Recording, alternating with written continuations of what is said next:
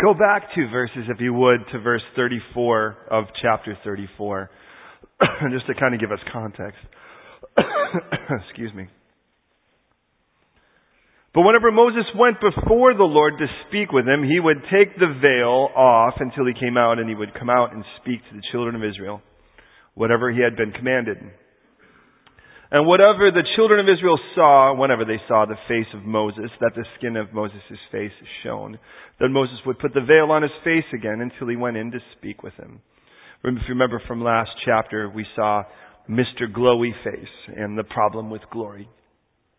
Today we pick it up then in verse 1 of chapter 35 and we read this.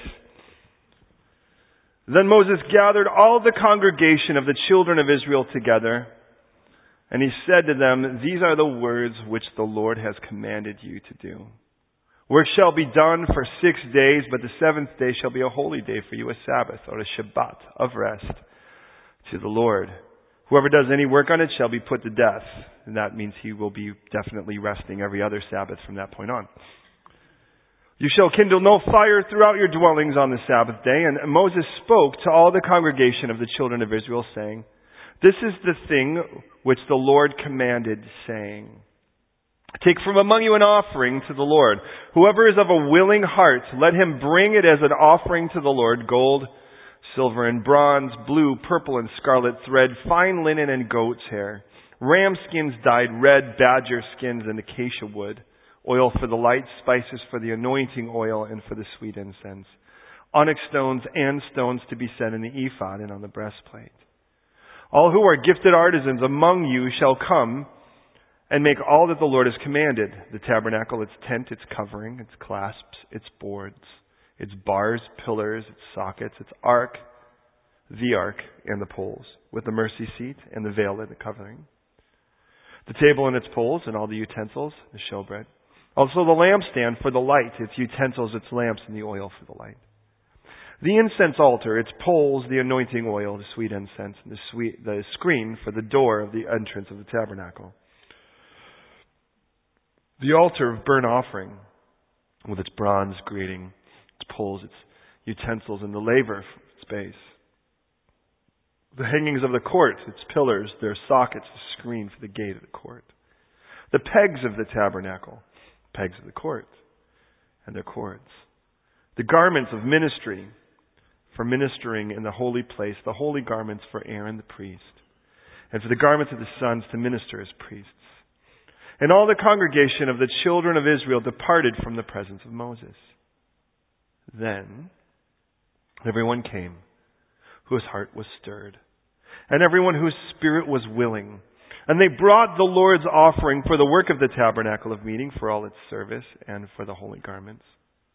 They came both men and women, as many as had a willing heart, and brought earrings and nose rings, and you thought that piercing your nose was new? Oh no. Rings and necklaces, all jewelry of gold, that is, every man who made an offering of gold to the Lord. Every man with whom was found blue, purple, scarlet thread, fine linen, goat's hair, red skins of rams, badger skins brought them. Everyone who offered an offering of silver or bronze brought the Lord's offering, and everyone with whom it was found acacia wood for any work of the service brought it.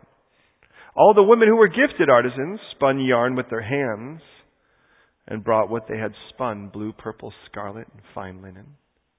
And all the women whose hearts stirred with wisdom spun yarn of goat's hair. The rulers brought onyx stones and the stones to be set in the ephod and on the breastplate spices and oil for the light, and anointing oil for the sweet incense. The children of Israel brought a free will offering to the Lord. All the men and women whose hearts were willing to bring material for all kinds of work which the Lord by the hand of Moses had commanded to be done. And Moses said to the children of Israel, See, the Lord has called by name Bezalel, the son of Uri, the son of Hur, of the tribe of Judah and he has filled him with the Spirit of God in wisdom and understanding and knowledge and all manner of workmanship to design artistic works, to work in gold and silver and bronze, cutting jewels and setting, and carving wood and the work of the manner of artist, artistic workmanship. And he has put in his heart the ability to teach. and in him, and Aholiab, the son of Ahisamach, of the tribe of Dan. He has filled them with skill to do all manner of work of the engraver and the designer and the tapestry maker in blue, purple, and scarlet thread and fine linen, and of the weaver, those who do every work and those who design artistic works. Will you please go to the Lord in prayer with me? Oh, Lord, what a gorgeous chapter. And I'm so excited to see what you're going to do here. I'm so thankful for the opportunity in this time, Lord. The opportunity to sit here with my brothers and sisters and know you're going to do fantastic work. So I pray, Lord, by the power of your Holy Spirit that you immerse me, that I would disappear, and that you would appear, that you'd put me on like your jersey. And Lord, in that I pray that you would come upon me in such a way, Lord, that you would speak to every one of our hearts individually today as well as corporately. That every one of us would personally encounter you today, personally encounter you today. And in that, Lord, we would hear what we need to hear. There are areas, Lord, for some here in this room, they are craving a word from you today. They are craving to be stirred today. They are craving to encounter you in a way, Lord, that they could say, wow, I met God today. Lord, meet them there and go beyond their expectation to something even greater. But there are those today, Lord, who are trying not to hear, Lord, what you want to tell them. Today, break through that, Lord. Pull their fingers out of their ears. Soften their hearts. For every one of us, Lord, speak not just where we want you to speak, that's the point, but speak where we need you to speak as well. I pray we would have so much fun in your word that you would color in the black and white. and Lord, we would be in the zone, that you would commandeer our attention. And Lord, with that, Lord, apply this in such a way to each of us that we would be radically changed for the rest of our life. So Lord, if there be any who have yet to know you as Lord and Savior, yet to, let today be the day of their salvation. But every one of us, Lord, let us take at least one big step deeper into you now. As we commit this time to you in Jesus' name, have your way. Amen. I would say this afternoon as I would any, please don't just believe me. Don't just assume it's true because I say so. Search the scriptures. Let the Bible always have the final say. Now it's been quite a while now, you know, we've left Egypt. And when we left Egypt, God took down anything we could have possibly worshipped there. And, and understand, we left there very different than we actually were just three, four months before that. God had given a promise back in Genesis 15, and the promise was this. You will enter into a land and be slaves in that land. And in the fourth generation, you're coming out with blang blang. Now, I don't know about you, but it's one of those cool little mysteries that God sets out, these riddles. You are going to come in a slave. Now, if you know anything about slaves, they tend not to be wealthy people. It's the opposite. You are poor. You don't have a right to say anything. They say jump, you do just jump, and you don't even ask how high unless they tell you. And you've been there, and he says, for 400 years, these people were slaves. They were slaves by a nation that feared them feared them because they were greater, they were mightier in many ways, and certainly in numbers. But just like God promised, these slaves, I mean, go back.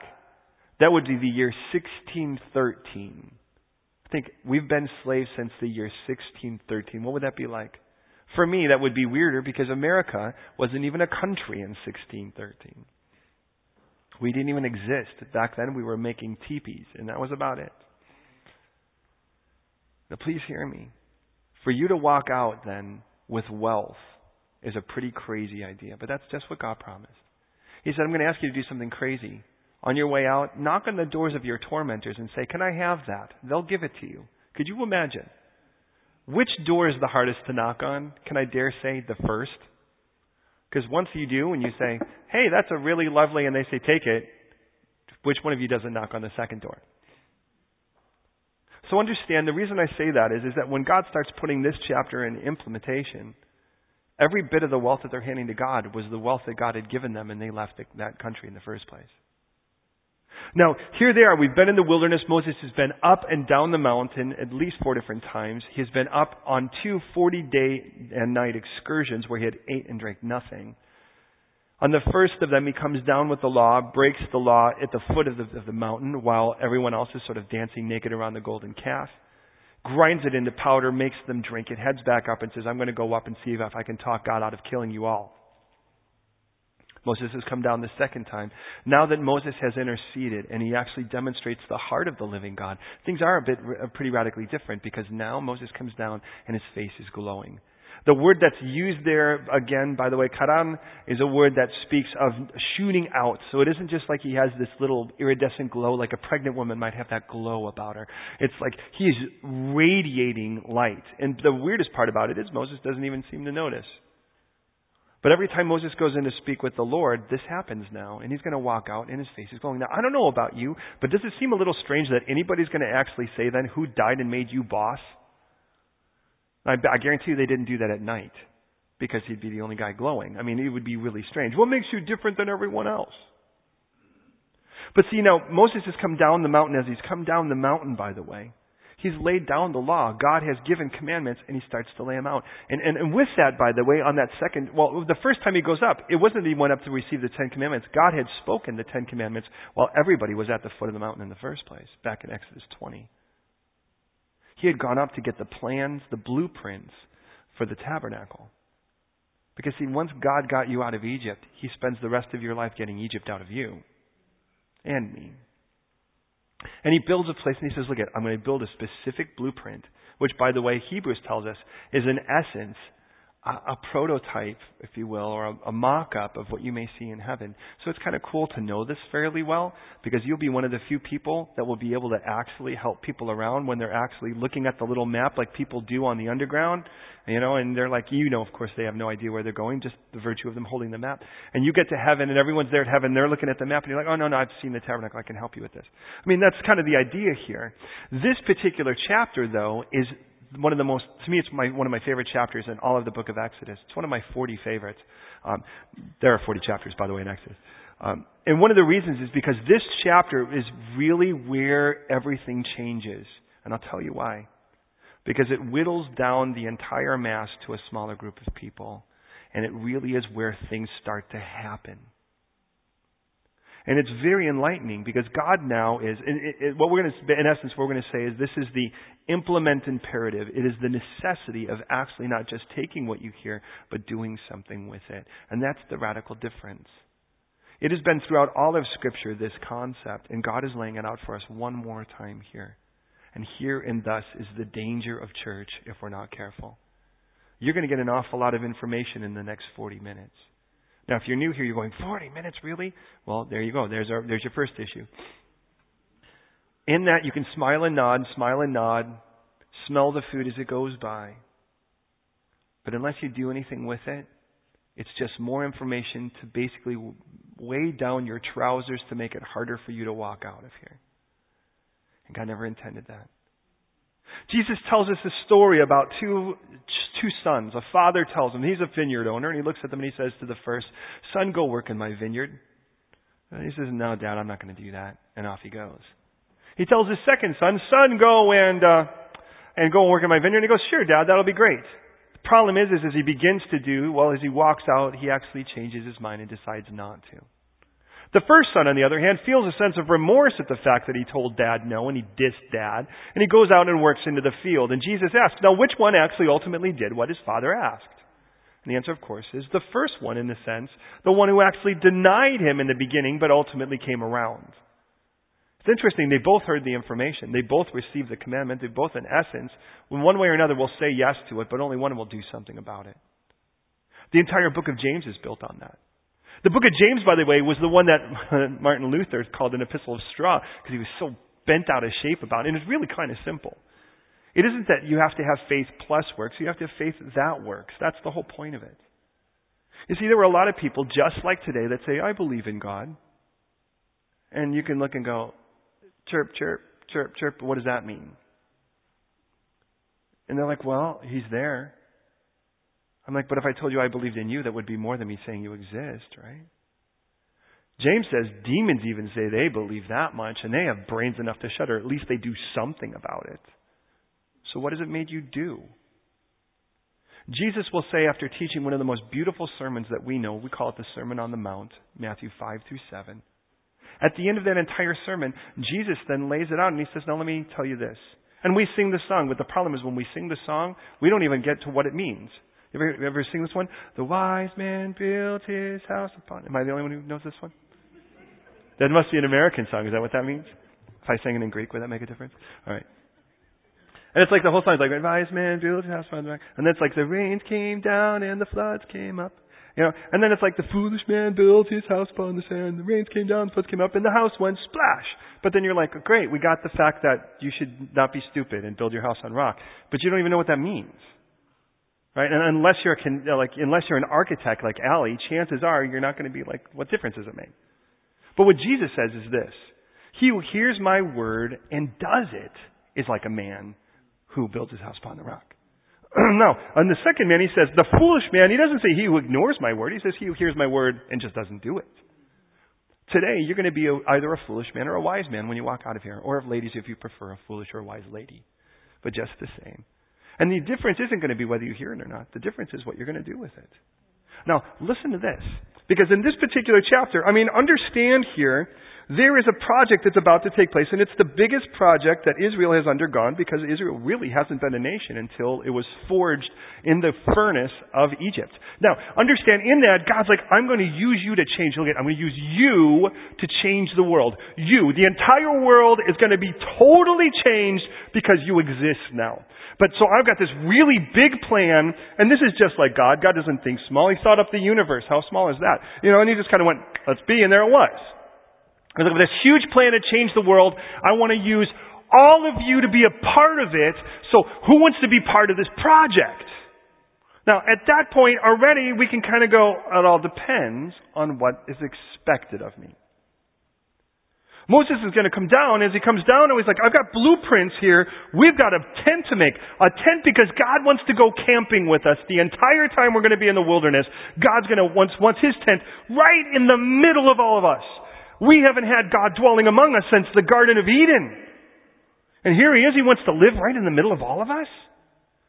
Who wants that? And you can see everyone going, I want that. I think I want. Do I want that? That's, well, that's God's blessing. That's, yeah, I want that. Oh, we all want God's blessings. Well, who wouldn't want that? And then we start to go and we start to dig through and he goes, all right, well, let me ask you something. Let's go beyond that now. It's going to take some things to see this happen. And our natural response is, well, why doesn't God just do it himself? God could have just said, tent B, and tent could have been. So why did he actually get us involved? Somehow God knows something that, to be honest, if you're a parent, you know too. And that is sometimes it's just awesome to involve the kids because you know once you get into the middle of it, they're actually going to get something really special out of this. You get the joy of being a part of this. And beloved, please hear me. We are embarking on a fantastic mission here. I believe the Lord wants to transform the entire city of London. Do any of you other than me believe that? Okay, that's two of you I heard. So, any of you, okay, thank you. Okay, any of others that really think, I mean, let me ask you, do you really think God wants to save London? And do you really believe that God really wants to raise up four people to totally touch the entire city? No, I don't. I believe God wants to raise up an army of people who are so radically different from the way that London knows London that London gets changed by the light of Jesus Christ. The problem is, is that every one of us can, if, if we're in that, if we're in that zone, we can all agree. The question is, uh, do we really want to agree as a spectator or do we want to agree as a participant? Now look at this text. So God is, in essence, here it is. It is, if you think of it this way, we are on the building site and it's the first day. You are meeting your foreman, who happens to be, in this case, for the moment, the overseer, the architect of the whole thing, that's underneath God himself, happens to be Moses. And Moses is there with the plans laid out and all of you shown up in hard hats. Now you know something's about to happen. You, the, the, you know, sort of like the bulldozers and the cats and the cranes and everything are lined up behind us. You know, where we see something that's going to happen and we're all gathered together because we're kind of excited to see something happen. And interesting, what he does here to build this thing is so fundamentally different from any other place you're going to get it. Listen what he starts with. Verse 1. By the way, through to verse, excuse me, through to verse 3. Moses gathered again all of the congregation of the children of Israel together. Now, he had just spoken with God. Now, what kind of condition do you think Moses is in then? He's Mr. Glowy Face. Maybe Mr. Veiled Glowy Face if he actually remembers to put the veil on. But you've got this guy, and he gathers and all of the people. Now, all of the congregation of Israel, we're going to assume that's going to be roughly two million people are gathered together. That's a large group of people. He gathers together and he says to them, now look at, these are the words in which the Lord has commanded you to do. Are you ready? This is what God wants you to do. We're going to start this project. We're going to see this country changed. We're going to watch this world around us transformed. You guys ready? Step one. No work will be done on the seventh day. That's the first place we start. Don't you find that a little odd? God doesn't pitch how awesome the tent's going to be. He doesn't sort of give you this beautiful, hey, roll film. Wait till you see the new community down there in Midian Heights. Dun, dun, dun, dun, dun, dun. You know, there's none of that happening at this moment, but instead God says, whoa, whoa, whoa, before we even get started, you need to recognize something right from the get-go. And this is what it is. Written into your writer is the request, the requirement for you to rest with your Redeemer. Before you even get into this thing, you need to already have implemented, before you implement anything else, you need to implement a time set aside with your Redeemer, because if you don't, you'll get so caught up in doing, you'll cease being. And he makes it, and listen to what he says. I love the way he puts it in verse 2. He says, This seventh day shall be a holy day for you, a Sabbath rest to me. Do you see that? Listen, a holy day for you, a Sabbath rest for me. This is the way it works. God says, before we even start getting you guys busy, and I start going, hey, you set up the chairs, and I want you playing bass, and I want you singing, and wouldn't it be great if we had a choir and all of you were part of that? And wouldn't it be awesome if, if we were, you were the evangelism team, and we're going to have, oh, look at how this is going to happen, and we're going to have, oh, check all of this out. Before any of that happens, listen, listen, listen. Before any of that, there needs to be a private personal preservation that is set aside where it's like, look at, it's you and God. You and God. You don't serve the church. You'll never serve the church here because the church isn't to be served. You serve God, and by serving God, when you hand yourself to God, He's going to use you to bless others. The moment you try to serve anything else, you will discover it's faulty and you'll be like, I'm so done with that. For 20 years, I've had the privilege of serving, and, and some of you have heard this. This month, 20 years ago, Shoreline Calvary Chapel was planted. The first Shoreline Calvary Chapel on the central coast of California. 20 years this month. Is that crazy? That's because I started when I was seven. Sorry. How many know where liars go? All right. Um, um, but please, please, hear me. For, uh, for the entire time I've done this, I have never once not loved what I do. Not for a second. I always, I just love what I get to do. But part of it is, can I just say it in the kindest, unkindest way? You're not my problem. You're God's problem. My blessing is to lead you to Him, and I know if I could get you to Him, He could fix you. Amen. You know, the only problem that's my problem, to be honest, is me. I'm my problem. And that's why I want to keep bringing me to Jesus, because I know if I bring me to Jesus, He'll fix me too. But hear me in this. If we're going to start this project, beloved, it is set aside and determined already. But listen, God says, this is the way I want you to look at it. I want you to look at it as it's a holy time. In other words, this is time set aside for me. That's what it was. But this is the way I'm going to look at it a time where we rest together. Now, I don't know if you've ever thought about what the first Sabbath looked like, but consider it this way God worked for six days, made you, and then took the next day off. Why do you think that was? He's like, now that you're here, I'm going on holiday. Let's go walk the garden together. Do you get the idea why He made you in the first place? If you really think at all that the reason why God kind of took the last day off was because somehow that's just to keep you from just dying, He's like, I'll tell you what, you're going to die anyways, physically. He goes, I just want to be with you. And if you don't set that aside, you know this. If you don't set this aside, you don't get to it. Isn't it true? How many of you just know, man, I just wish I could get to that time, that quiet time with the Lord, that time I just set aside. I go on dates with God.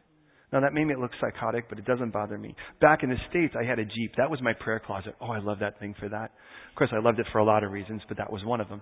And living on the beach, it was kind of nice have something. You can take the top down, and it was closer. There was nothing between me and him. Anyways, but, you know, but sand as I was kicking it up driving on the beach.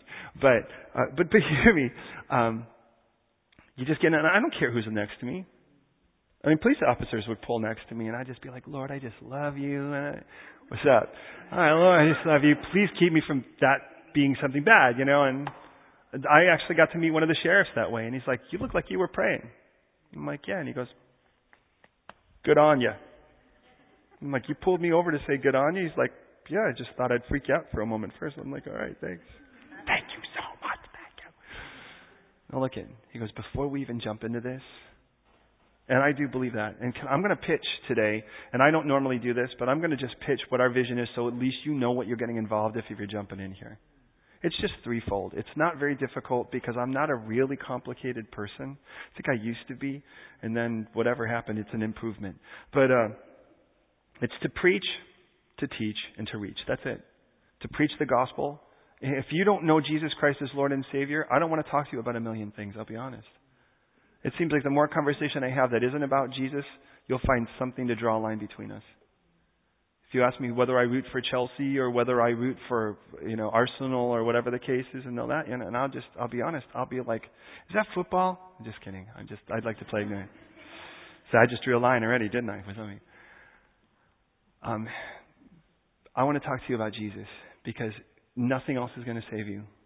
No one else is going to save you. He died for you on the cross for your sins and he rose again. And that's just the case. And if I want to go out there, I don't care whether you got, you, you know, your eyeball is pierced or whether, you know, you actually have a three piece suit on and you're just came out of that giant pickle, you know, down the way. I mean, the bottom line is whatever, you need Jesus. We all need Jesus. We're all sinners. Every human being is a sinner that is guilty before God and he paid for your price on the sin. Have you said yes to that?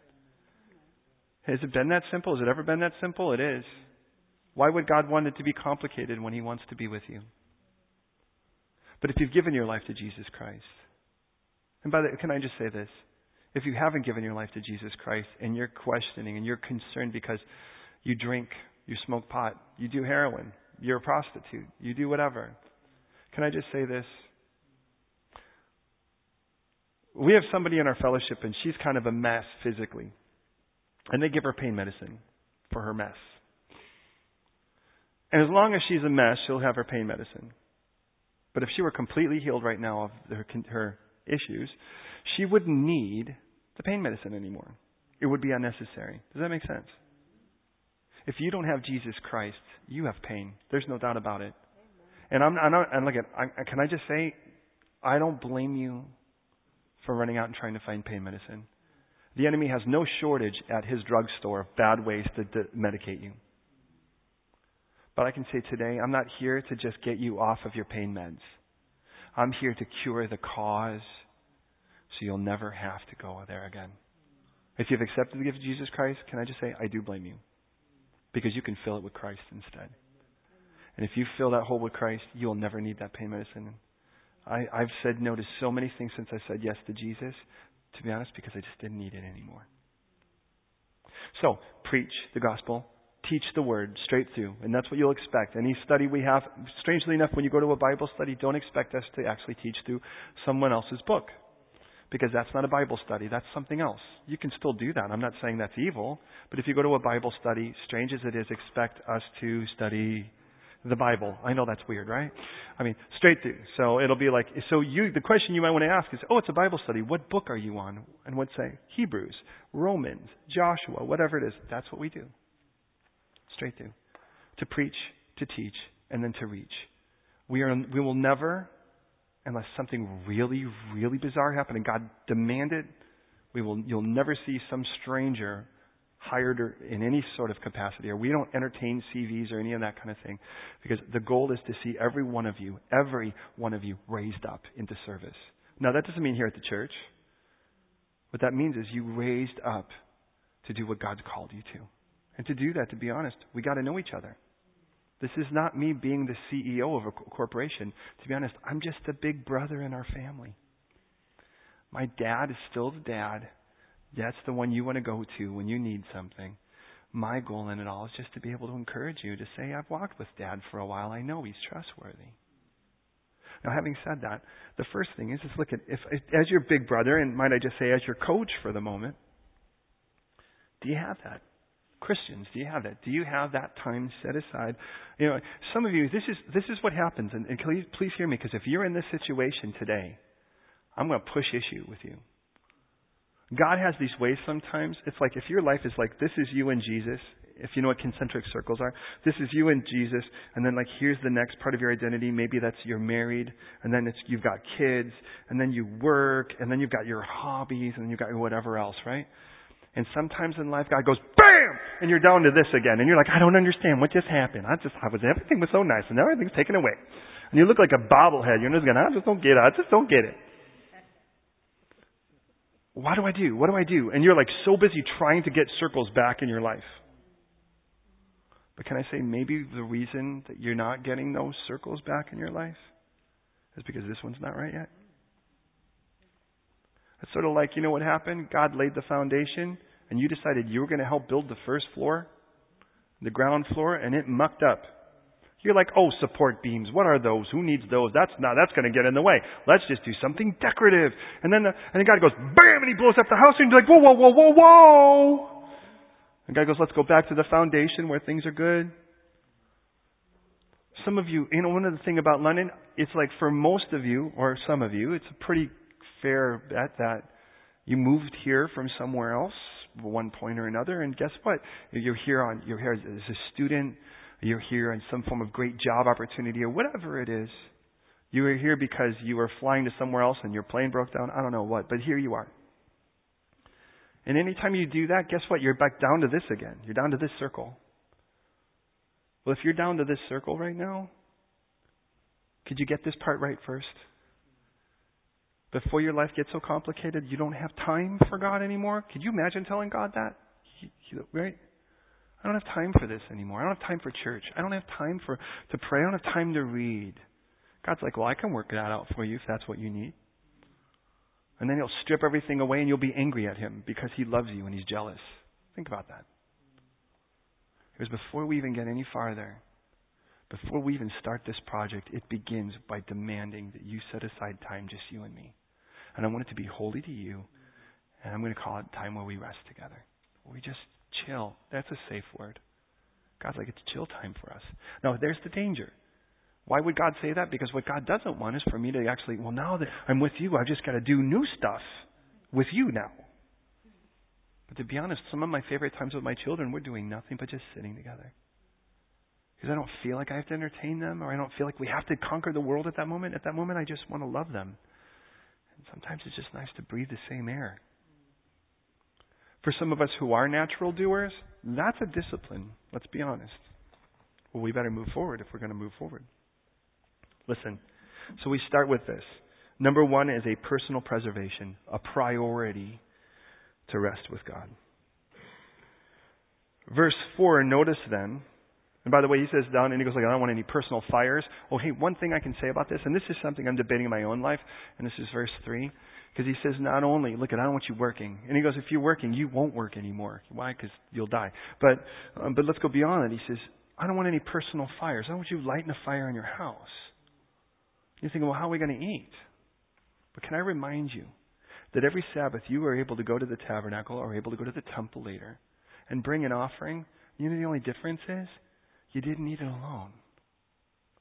I think this is kind of a pretty radical thought. Think about this once a week, you hung out with God, and then something really strange happened. You wanted to break bread, God brought other people into your life to break bread with. You were not allowed to be a lone wolf and hang out with God. Isn't that nice? He's like, You want to eat? And I'm like, Barbecue? Let's hook up. And God's like, Let's do it once a week. My house. I'm like, all right, Lord, your house. There we go.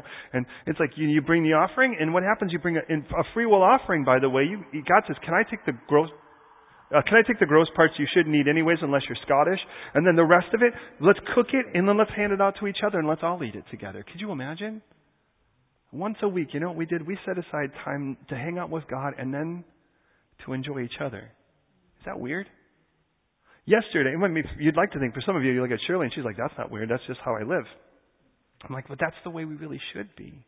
This should be more than just going to see a movie and then leaving. You know, in the end of it all, it's like, you know, where you really didn't get to know anybody next to you. Because that could be really dangerous. Man, I love it. I, and, and I want to warn you, if you ever want to come over to our house to eat, you better come with an adventurous mindset. Yesterday, we, I mean, I, I go find exotic meats and I'm like, let's go do something with it. So we had horse and camel and llama. We had llama burgers and kangaroo burgers yesterday. And we said, which one do you like better? So no, maybe you'll invite us over to yours. Anyway, so, um, or maybe we'll all go out to eat. so none of us will kindle the fire in our house. Verse 4, notice now we have the and and we move to our next one. Moses spoke to the congregation of the children of Israel and said, This is the thing which the Lord has commanded. I want you to take an offering. Now, all right, how many of you already go and you already are like, that's it, I'm done, uh, and you're eyeing the door, checking the clock, what's he going to do? And I always feel like anytime we talk about this, you have to apologize. But you know what? I've never, I'll be honest, I've never done anything wrong in this area. I have nothing to apologize for. Hey, there are other guys out there. I'm sure there's guys out there that are shoesters, but you know what? I've learned people are like that in any any arena. I've been ripped off buying a pair of shoes, but I still wear where I still wear shoes. And in the th- in three or four months, I guarantee you, it won't be an option. It's I'm going to be wearing shoes when I walk out. You've been ripped off in the area of love, but you've still gone out to see if there was somebody else out there for you. But listen to this. He doesn't say, and understand, he's going to lay this out for people, dismiss them, and then let them come back. And what's interesting is not everybody's going to come back. But that's common for Jesus as well. Read John chapter 6. We read many walk away and no longer follow him. By the way, interestingly enough, that's John 6, verse 66. But anyways, and so he spoke to the congregation of Israel and he said, This is the thing in which the Lord has commanded. He's commanded it, so we have to do it. He says, Take among you an offering. But notice what he says in verse 5. There is a requirement. He says, Whoever is of a willing heart. Don't miss that word. The word there is the idea of a, heart. can I just say there was a yes in their spirit? Now, God has set out some requirements in regards to giving. You're aware that anything this, for us to rent this building, it costs money. You're probably aware of that. We live in the most expensive place in the world. There's no doubt about it. But again, you're not giving to the church, and you're not giving to me, and you're not giving to anyone but God. This is what it says, by the way, and I just challenge you, 2 Corinthians 9 7. Listen to this. So let each one of you give as he purposes in his heart, not grudgingly, nor of necessity Grudgingly means God is not going to be blessed if you give because you feel, fine, okay. Uh, uh. Or out of necessity. God just doesn't bless God. So the guy's on the air and he says, listen, it's seed faith. You know if you send it in, you're going to get a hundredfold. And we're going to go off the air today. If you do not send, we need to raise $10,000. We need to raise a $100,000. And I'd think, and my brother was one who was my pastor who said, well, if he really believes you'll get a hundredfold if you send in faith, why doesn't he mail a check to someone else for a thousand dollars and they'll get the hundred thousand back? Funny.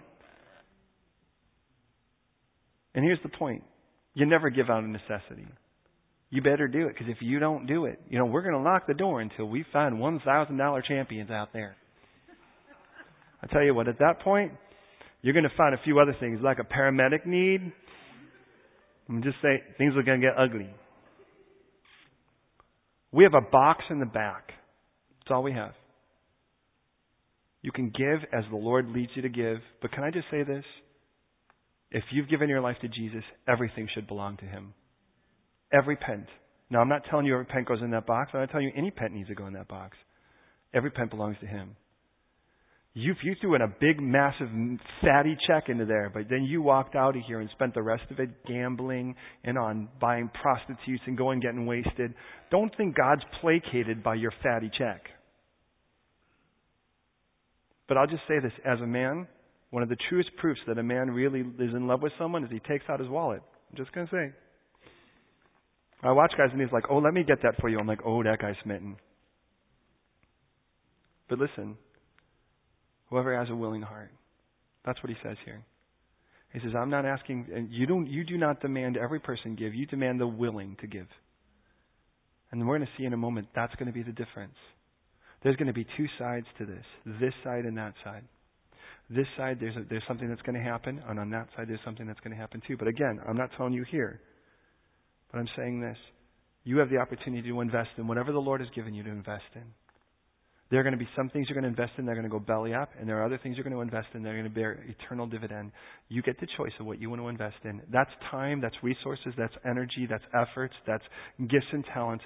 You are going to invest all of those in areas, and some of those areas are going to turn out to be the biggest waste of time you've ever had, that you are going to just land regret. And then there are going to be other areas you're like, wow, this was great. Could you imagine if you could go back in time and buy shares in Apple when it started?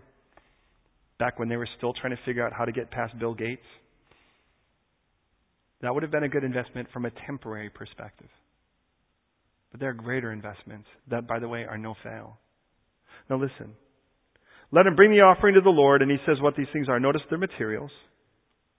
And I get this idea here that the second thing he starts to do is here is he starts to call sponsors. The idea, now I want to remind you here, and this is kind of the interesting thing. It's going to be, you know, textiles, it's going to be precious gold, uh, precious metals, it's going to be these precious, you know, jewels. And I get the idea. Remember, this is the only wealth any of you have ever had because this was the wealth we got from Egypt on our way out, which means we just got it. Could you imagine?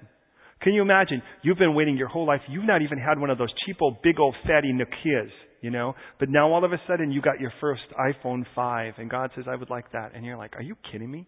I just got this thing. I don't even, I don't even, I haven't used four apps on it yet. But that's, can you imagine? There you are. You've been walking around. Now here's the difference. You've been lugging around, think about this. You've been lugging around 10 stone worth of gold in the wilderness. And that's done you really good, hasn't it? The only thing it's done is made you bigger. God's like, let me take that off your hands. We're going to do something with it. Animal skins, textiles. And it says then in verse 10 All who are gifted artisans among you, then, I want you to come as the Lord has commanded. And I start seeing it's interesting what God calls an artist here carpenters, metalworkers, perfumers, seamstresses, and tailors. Can you imagine these are artists in God's eyes? The strangest thing is when God just sees somebody do something well, he calls him an artist. I like that. That would mean that the greatest artist in the world has to be him himself. And I understand why then Ephesians 1 it says that we are his workmanship. The word is literally masterpiece. Because our greatest, the greatest artist of the universe has now taken the time to make you his masterpiece. And I think that's fantastic. Now, interesting. Remember, what was the requirement of the people that were to give? There was one thing, a willing heart. Remember that. So let me ask you, quick quiz.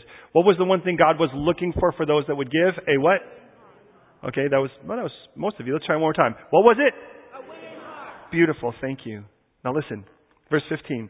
These are the things we're going to make. The ark, the table, the lampstand, the incense altar, the altar of burnt offering, all of the hangings of the garments, all of that's going to happen. And then it says verse 20. Look at what it says. And all the congregation of the children of Israel departed. So that was his whole message to them. This is how it starts. So Moses pitched the vision. Here's the vision. Here it is. Ready? We're going to make this tabernacle. We've got this furniture to make. We're going to look for some artists. But we need more than artists. We're going to need some materials. Who's quick for the materials?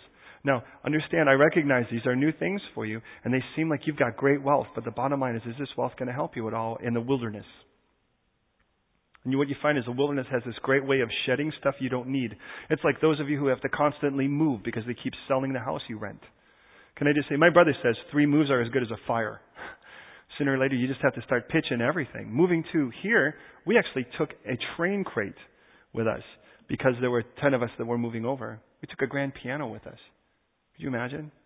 And uh, over 200 instruments because I'm ridiculous that way. But I guarantee you, if the Lord were to say you need to move to another area, whatever, which I have no intent of that, by the way, I think we'd start ditching the instruments because it's a, it's a lot to carry around the wilderness. No, it also limits where you can live. So here it is. He goes, look at, we're looking for people that will be willing. That's what we're looking for. Any of you want to come with a willing heart. Now some of you came here today, and then you came with a hungry heart. Some of you came here today, you came here with a hurting heart. Some of you came here today with a needy heart. But I'm looking for those that have a willing one. That came in to actually listen for the bugle to be blown, to stand up on line. Because something's about to happen here and I'm waiting to see how to kick you into gear. So everybody leaves. He goes, You're dismissed. Verse 21, look what it says. And everyone came, notice what it says, whose heart was stirred.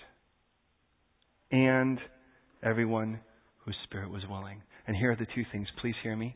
This is where it all, these are the two things that are nitro and glycerin. And when you pour them, boom, something starts to happen. And here it is. The first of them is the stirring. And that, can I just warn you, could be every one of you if you're careful or not. But it's not enough. What stirs your heart? Think about it. Now, there's some things that actually could be really mellow, to be honest, stir your heart. Some good souvlaki. That can really stir your heart. You smell it? Huh? Heart starts to spur, to stir. You know, a little playing of bouzouki. Heart starts to stir. The smell of that Windex stuff. Jerk chicken a little bit of that music from Trinidad with the steel drums. And the heart starts to spur. Someone goes, Yaman. Something starts to dance inside. Starts to dance. It's the sound of a whistle, the smell of grass, the idea that you might go out there and play something. Heart starts to stir. It's that movie that you know that halfway through it, someone you really love is going to die slowly, and you're going to cry, and your heart is stirred.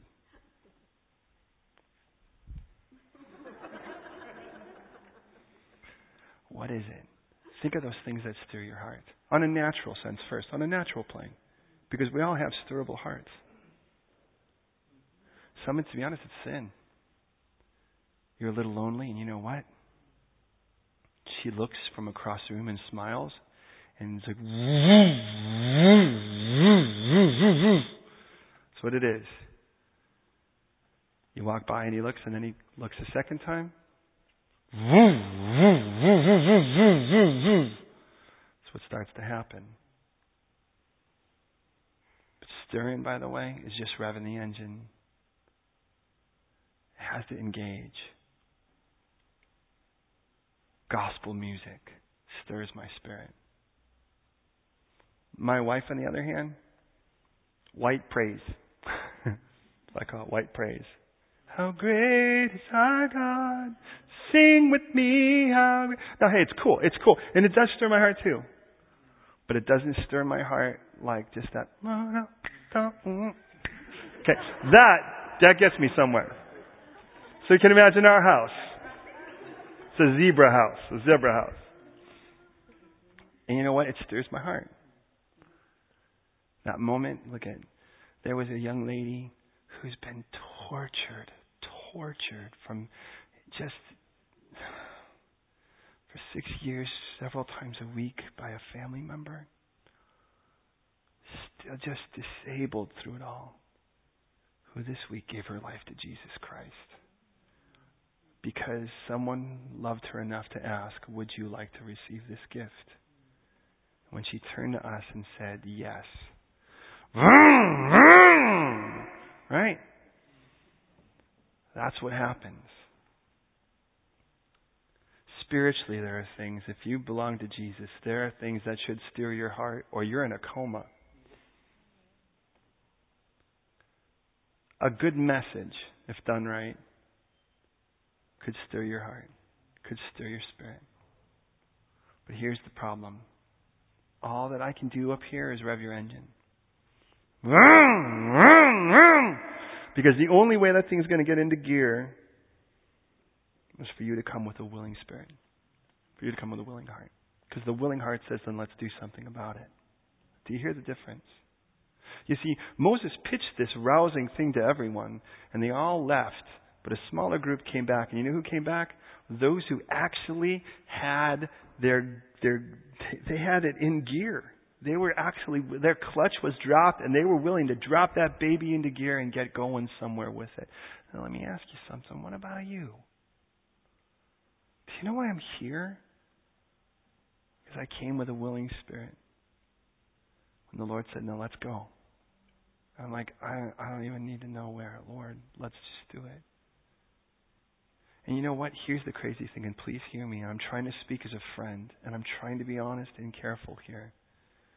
You can be really, really good with your lies about your disobedience and rebellion, like I could be too, and somehow be convinced that an unwilling spirit is somehow pleasing to God because of these reasons. But an unwilling spirit is no pleasure to God. You say, but I've been at a bad church, but I had a bad experience. You probably did. But we, I mean, think about what they could have said. I've, I've, I was in Egypt. I tried all kinds of gods that didn't work out. And God's like, yeah, but they were the wrong ones, weren't they? But What are you going to do now? I've been a slave my whole life. God's like, yeah. And now we're going to walk together. Now you're going to be a son. And the people come back, but the people that come back, they just don't come back to say, give me more information. We're wrapping this around to close it, friends. Everyone came whose heart was stirred and whose spirit was willing. And they brought first the Lord's offering for the work. Notice in verse 22, friends, that both men and women did it. And notice again it said, as many as had a willing heart. Now listen, that stirring statement was only mentioned there in verse 21. But let me remind you, go back for a second and look at this. Verse 5, God said, Take among you an offering from who? Those who have a willing heart. The willing heart was what God was looking for from the beginning. It happened before, listen, listen, listen, it happened before the heart was stirred. Did you get that? And can I just say, there's going to be the way that I want to challenge you. The same way that it says it here. And that is next Sunday, next Wednesday, next whenever it is you come, come with a willing heart to be stirred for it. Does that make sense? In other words, you showed up, you joined the army. When you joined the army, you knew you were a soldier. And what happened is you came ready to know when that trumpet was blown, you were going to be called to action. You, that was not a vote. The vote was already cast before this point, and you've already said, I'm going to do this when the trumpet's blown. That's just the way it is. So it isn't like the trumpet's blown and then you're like, hmm, I'm not really sure. I've seen some bad armies before. And it's like, look, at you know the moment when that trumpet was blown, you were going to jump in. That was it. But I can be honest. The, whole mega church model thing does not breed that. What the mega church model breeds is let's become spectators, make sure that we're smart enough to yell at other people and argue and criticize everybody who actually is doing the work. That's what I've seen. So we start our little websites to talk about how every person is the Antichrist. By the way, in many cases, people who are preaching the gospel, but somehow they were in a lift with some other guy that was a kook or whatever the case. God's like, look at, look at. When you come back here, come back here with a willing spirit, please. I'm not saying you don't right now, but can I just say this to stir you? Do you have any idea what it's like to be part of anyone's testimony? Do you know what it's like to walk in a room and somehow be sure that when you walk out of that room, it'll be better because you came in, not just because you left? Do you know what it's like to actually be a part of, inadvertently part of stopping someone's suicide because all you did was what God called you to? And it could have been as simple as a hug, a smile, a who are you, how are you? But that was enough. Do you have any idea what that's like? That you made an eternal change on someone because you brought him Jesus? See what that's like? Can I just say the Lord has that for every one of you? Etched within the etched within the mountains of heaven will be the names of those who just said yes, who came with a yes. That's it. And they came in, what they did? They just gave. That's all they did. They gave. So listen. Number one was this required rest. Remember that? Number two, the sponsors were stirred. That was the second. And then third, notice what it says here, and this is interesting. Verse 25 all the women who were gifted artisans, they started getting to work.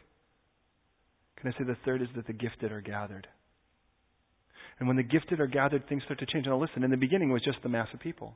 But from the mass of people, by the way, notice Moses didn't go and send out ads in Gumtree, you know, Gumtree Egypt and Gumtree Midian and all of that, you know, or start putting things on the web. What he did is he said, all right, among you, God's going to want to raise up people. That's what he's going to want to do.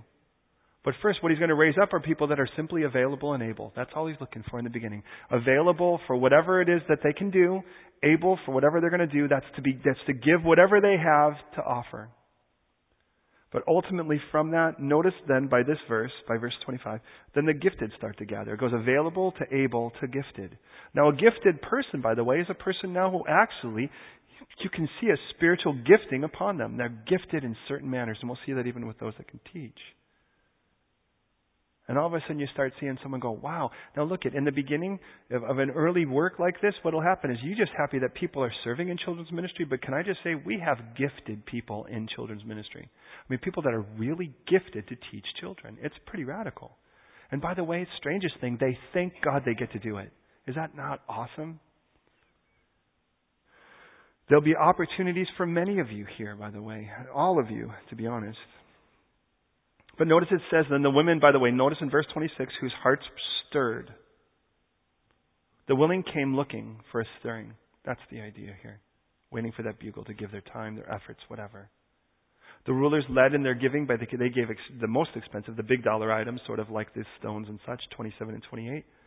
In verse 29, it says that the children brought a freewill offering, notice, by the way, to the Lord, not to Moses. And it says, all the men and women, notice whose hearts were what? What does the verse say? We're willing. Did you see that word kind of come up again and again and again and again?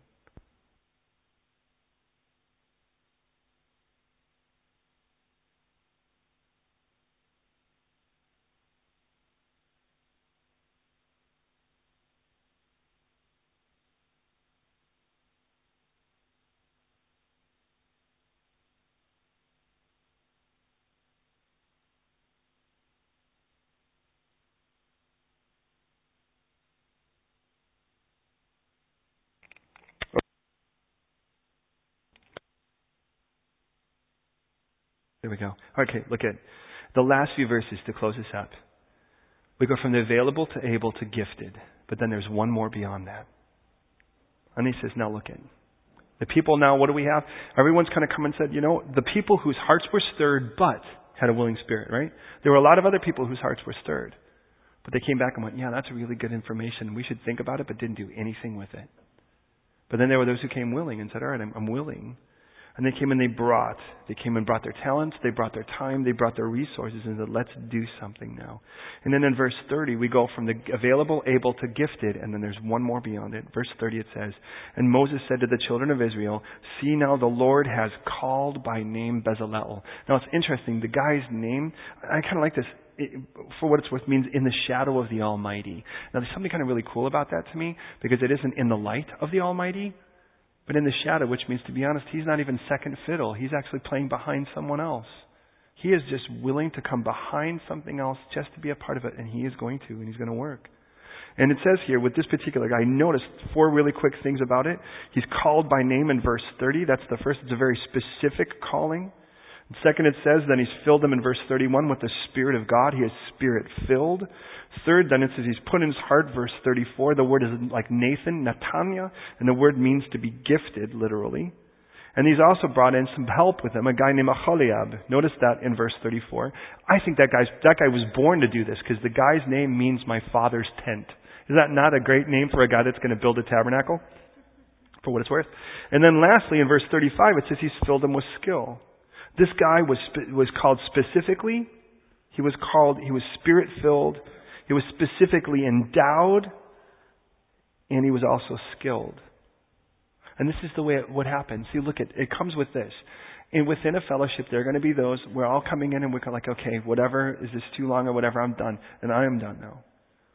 But with that, we're going to come in with some kind of attitude. But those that come in with a willing spirit are like, you know what, I do want to do something. But and, and some of us will be convinced whatever we do will be too small and so it's insignificant, so why do it at all? Can I just challenge you? Try it. Whatever it is, be it however significant, be it whatever the two minus of your time, effort, resources, whatever it is, just become willing and watch what God does with it. That's all I have to say. Don't tell God that what He's given you is too little so you're not going to do anything with it. Think about how that sounds. But with that, then the Lord brings in those that are available. And then he shows those that are able as it starts to rise. And as he shows those that are able, you'll start to see those that are gifted. And among those that are gifted, ultimately you'll see those that are called. can I say, I am called to London to serve you. And I'm so thankful. You can make that decision yourself. I've made up my mind. And some of you, you'll find you're called elsewhere. Some of you will find your call here. My blessing would be just for you to discover your calling. What you'll find is it's, it'll be specific. It'll be to your name. He says, and by the way, and I called one of the guys over there, one of those guys. He just said, look at this guy by name. I called him to this specific place for this specific work with this specific talents with this specific giftings. I've personally given them, and I filled them with my spirit to do it my way. I'm like, hallelujah. So let me ask you as we go to prayer. Christians, is there any revving at all? When you walk out those doors, do you want to see change? Do you want to see Jesus glorified? Is that what you want to see? Because I do. And I'm just, my prayer is that we will not blow out our transmission by revving our engine but never putting it in gear. My prayer is that next week we would come with a revved engine, but also with a willing spirit, with a gearbox that's well oiled and greased, with a clutch that's dropped, ready to kick this thing, and boom, and off we go. Because what's strange is the moment you say, I do to God, God is more than happy to take you to places beyond your wildest imagination. But that's your choice. But lastly, I go back to that original question Have you accepted the gift of Jesus Christ? Have you, I mean, I'm going to ask you, have you gone to church? Have you memorized something? Have you done a class? Have you gotten a certificate? Have you, whatever? Have you accepted the gift of Jesus Christ, death on the cross for you and resurrection three days later? Have you accepted that gift? Because I'm going to give you the choice to say yes today. And can I say, for that, my heart is revving. Let's pray. Lord, I thank you so much for this beautiful word. I thank you so much for what you're doing here. I thank you so much, Lord, for the way you've stirred my heart again. And Lord, as I just think about how my wife and I, we just sit there and we, we hold hands and we pray and we think of, of our saints, these, these, ble- these blessed and blessed brothers and sisters we love so much and our hearts get stirred and they just begin to whir because we just, we just can't help it as we think of what you're doing in our lives and in their lives and, and the blessing of this time we get. Oh, but Lord, we don't want to become people that are fat and sedentary, where our brains are clogged full of information, but our feet are so weak because they just don't walk it out. We don't want to be foolish people who build our house on the sand. We want to be people, Lord, who genuinely come willing, willing to whatever it is you want to say. But Lord, I pray today, as you've told us that the very rebellious heart is like that of witchcraft and stubbornness like idolatry. We don't want to mask up or doll up or, or put a facade over our rebellion and our stubbornness and somehow try to make it sound like we're just being mature Christians by doing so. How could we be mature Christians by idolatry and witchcraft? But we really want to come with a willing spirit. And not concerned about whether it'll pan out and whether it'll work out and whether it'll be the most successful thing in the world. Obedience is the thing we're required. The results are yours. But today, Lord, I pray for every brother and sister here and myself included that you just put a go for it in our spirit, a go for it. Do we really have a willing spirit to whatever it is you have to say? And my prayer is, Lord, there will be nothing but a willing spirit when we see you. No matter what the situation is, Lord, yes. If you say go, I'll go. If you say I'll stay. Lord, if you say do, I'll do. Lord, and I just know you want to do it through me anyway, so I just want to tell you I surrender to you. And Lord, I just pray today as well, if there be any or many who have not said yes to the gift of Jesus Christ, that today would be the day of their salvation. Today would be the day they say yes. And if that's you and you know today that you need to say yes to Jesus, you may have played all kinds of religious games, but without accepting the gift of Jesus, you're still stuck in a place today where you are desperately in need of salvation. But today the Lord would like to change that. And here's a prayer I ask you to listen. And if you agree at the end, I ask you to say a simple and resounding Amen. And what you're saying is, I agree. Let those words be my words. Let that prayer be my prayer. So be it in my life. And here it is. Jesus, I confess to you I'm a sinner. I'm not perfect. I'm guilty in my sin. But you loved me so much you died on a cross to pay for all my sins so that all of my crimes could be punished. Father, you so loved me, you sent Jesus to die for me because your love for me transcended, Lord, my guiltiness, my guilt, my shame, and even the fact that in my heart I was your enemy. But Jesus, you died on the cross for me. And you rose again to offer me a brand new life. One reconciled to you with you as my Lord. And for that I say yes. I say yes to you as my Lord. Yes to you as my Savior. Have me now. Begin this beautiful journey. And I know that it begins with that willing spirit to just say yes. May I be an example now for the rest of my life as one who lives with a yes toward you in all. So here I am, I'm yours. I surrender. Jesus, in your name. If you agree, I ask you to say, Amen.